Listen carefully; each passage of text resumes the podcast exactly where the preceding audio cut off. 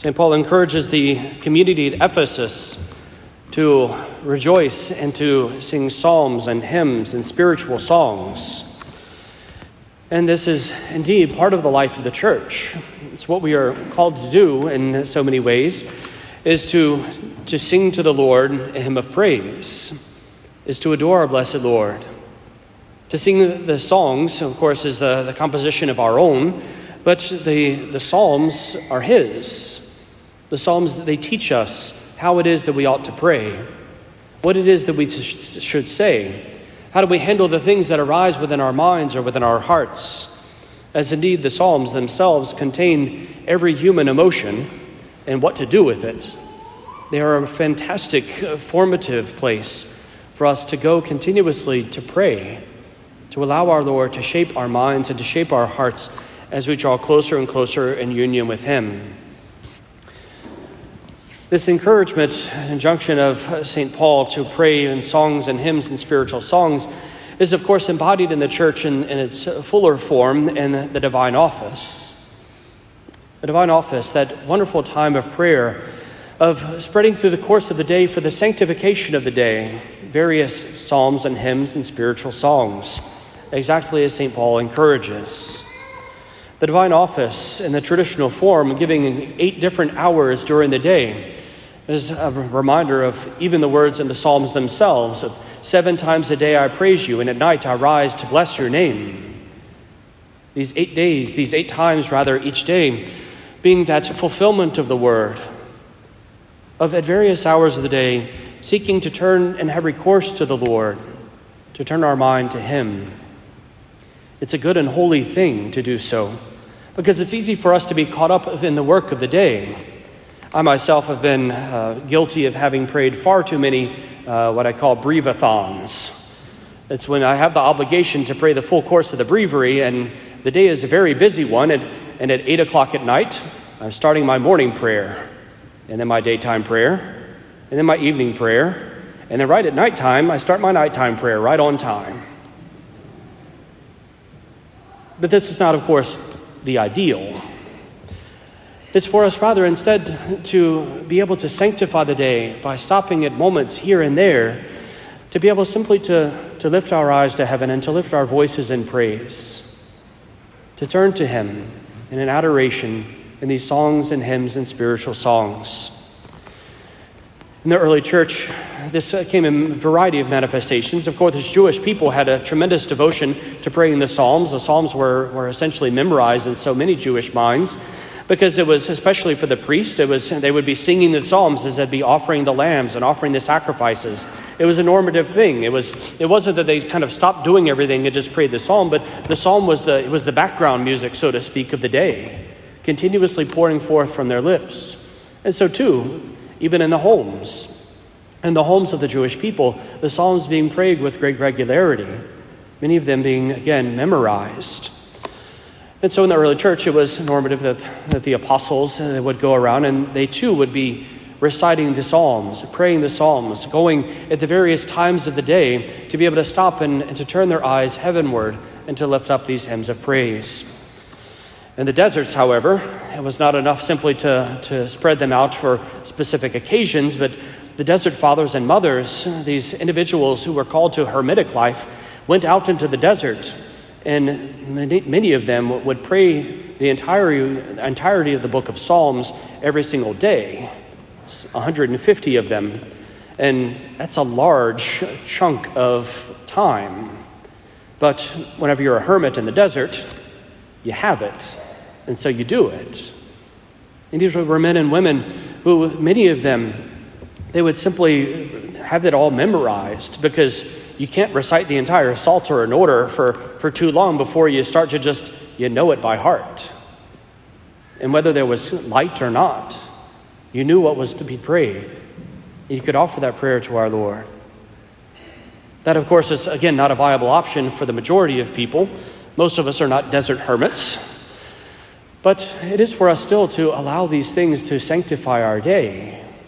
And so, in time, the, the church began the regular custom of praying the office at certain times a day, again, the, the seven times a day and one time at night.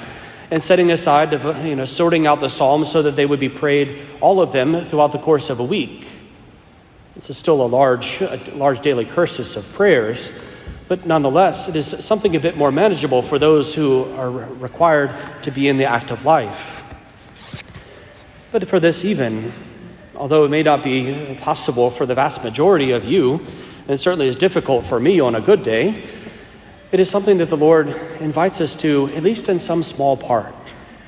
Not that we have to pick up the divine office and, and pray each of the eight hours or to be able to stop all of the day, because again, your own state in life is the primary piece.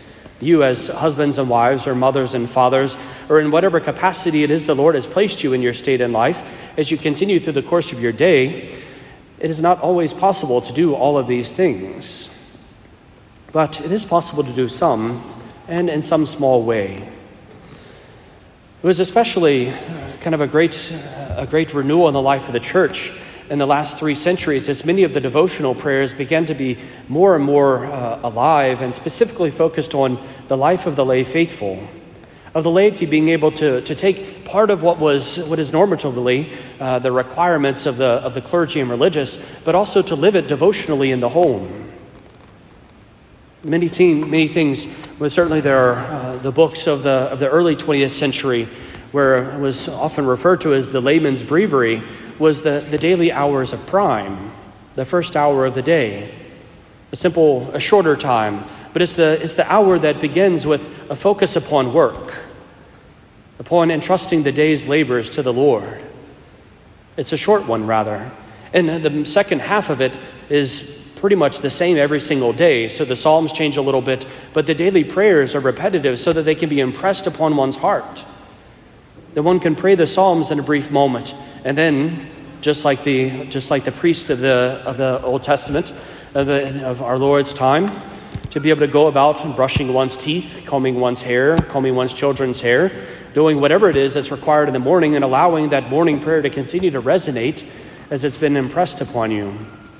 And is part of the reason why it became known as the, the, layman's, the layman's breviary in that sense, is because it's, it's easily memorized, at least in part, and can be quickly offered as a starting point of the day, and trusting all of one's day, a sort of uh, expanded morning offering given over to our blessed Lord.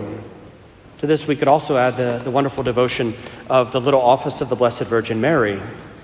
Those who, who have uh, been in, enrolled in the brown scapular, there's a requirement for all of us uh, who wear the brown scapular to make some daily offering of prayer, to make some daily offering of praise. It's typically the little office of the Blessed Virgin Mary, or for priests, the satisfaction that a whole divine office fulfills it. Or many people will, will substitute for it uh, a daily rosary or some good work along those lines. But these are things in which, uh, again, simply a daily reminder to us to ensure that something is happening within our soul every day, and especially that we're turning toward the Lord. And I think there's a special power in the Psalms and the hymns of Mother Church. And so, it's my encouragement to you is to find some manner to incorporate the divine office into your life. It doesn't have to be every day. If you want to start and kind of dip your toes in the water to see what it's like and how it can work for your family, consider doing it on Sunday afternoons or Sunday evenings, or perhaps a, a Sunday morning thing before you come to the Mass here. A simple time of prayer it lasts no more than 10 minutes or so. But it's a beautiful thing to turn one's mind, to turn one's heart to God, and to be able, if your family is comfortable doing so, to sing a bit to the Lord, to lift up your voices to Him. If Sunday is sufficient for you, God be praised. It's a great start. And if the Lord is calling you to more, God be praised. Follow after Him. One doesn't have to pray again all the hours or pray every single day, but to do morning prayer and, and evening prayer, the, the lauds and vespers of the day. Certainly a, a helpful thing, a praiseworthy thing. To conclude the day with night prayer instead. Again, a good examination of conscience and night prayer itself is also a very helpful thing. In night prayer each night, we are reminded that the devil is prowling like a roaring lion seeking whom he can devour. It's a good daily reminder to remind ourselves of these things and to continue to press ourselves more and more into the heart of our Lord. And so, this is the invitation that St. Paul gives to us today, and that I encourage you as well to take some form of the divine office and to make it yours. You don't have to buy a book necessarily. We've got phone apps galore these days. I'm sure the little office of Blessed Virgin Mary is readily accessible on the internet. I know that the breviary is in the traditional form. There's a whole variety of these things. If you want to pray it in Latin, go to town. But if you don't know Latin, pray it in English. It's especially effective. It is good and praiseworthy. And so, simply to offer these things uh, to our Lord, to be able to offer that hymn of praise, to allow the Psalms frequently to be found upon our lips so as to shape our minds and our hearts, and to know that to the extent that we do these things, the course of our days change. Because whereas in the past, our minds may have been determined or, or fixed by the, the media which we watch or other things that happen to surround us, more and more frequently, we'll find upon our minds, find upon our lips, the words of the Psalms, the words of the sacred scriptures, the words of Christ Himself given to us in His holy word. We pray this will continue to sanctify us and to save us to the glory of God the Father.